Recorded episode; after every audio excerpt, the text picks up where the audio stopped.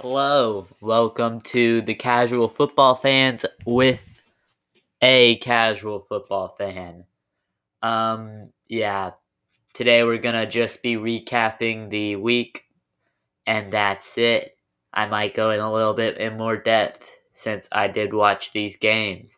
Anyways, hope you enjoy, and yeah. It's recap time.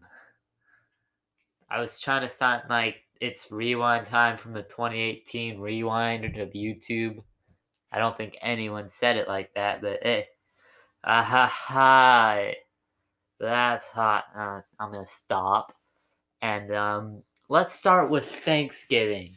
I watched football on Thanksgiving because it was like the only thing really to do. So, the Texans won, which makes me very happy because I'm a Texans fan. Also kind of a Panthers fan, but the Panthers are fun to watch. The Texans, I've just been a fan of, for a while. So, yeah. Anyways, JJ Watt got a pick, and that is awesome. The football team won. Technically, they're the two teams that anyone ever thought would win the division are number 1 and 2, the Giants and the football team. Great for them. And the Cowboys are last in the NFC least. The Dolphins won, and the Jets still haven't won a game yet. And I think Sam Darnold was his first game back, so that's pretty cool. The Patriots won a game. And they would have a winning record if they didn't get beat by the Texans, but they did. So the Minnesota Vikings won, even though they gave up a lot of turnovers, and the Panthers shouldn't have even been close, but the Panthers got 2 defensive touchdowns by Jeremy Chinn, a guy who I will say might win Defensive Rookie of the Year, but probably won't, but might. But did you know Jeremy Chinn is the nephew of Steve Atwater? Never knew that, but it's pretty cool. The Browns won, barely, to the Jaguars. I guess Mike Glennon is the main man in Jacksonville now. Duval County, boys, just like Adam Ranks. My boys in Duval County. Titans won.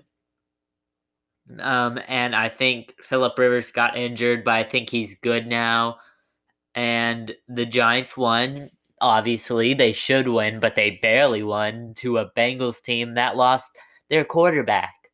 And they don't really have anyone else at backup except some other guy who I forgot what his name is.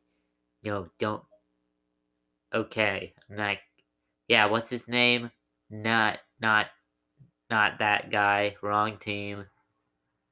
Brandon Allen. Not the guy I was thinking of, but Brandon Allen was there. So, cool.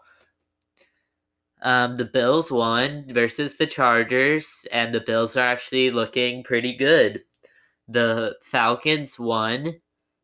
They did actually really good, and they're 4-2 since Dan Quinn has been fired, and I do not think it's a coincidence. The very disappointing 49ers won, and the Rams were just disappointing. The Saints versus the Broncos. The Saints won by a lot. The Broncos completed one or two pass. What? Let me just check. I just want to check, because this game, I was going to be like, this is going to be amazing. It was one pass, and it wasn't amazing at all. It was very disappointing. Made me very sad. The Chiefs won versus the Bucks, and the Buccaneers had no defense, and really, the Buccaneers aren't that good of a team, but people are going to still act like they're Super Bowl favorites, but they're not. The Packers won, and the Bears made it look a lot better than it actually was, even though it didn't look good at the final, but it looked a lot worse in the fourth quarter. The Seahawks won. Doug Peterson isn't a good coach. Carson Wentz I don't know anymore. It's like I want him to be good, even though he plays versus the Cowboys. And, yeah, I don't know anymore. And the Ravens versus the Steelers. This game wasn't as bad as, like, I'd say the Steelers game. Well, not the Steelers. The Broncos game where the Broncos had no QB. It was kind of interesting, though. Robert Griffin III got the start.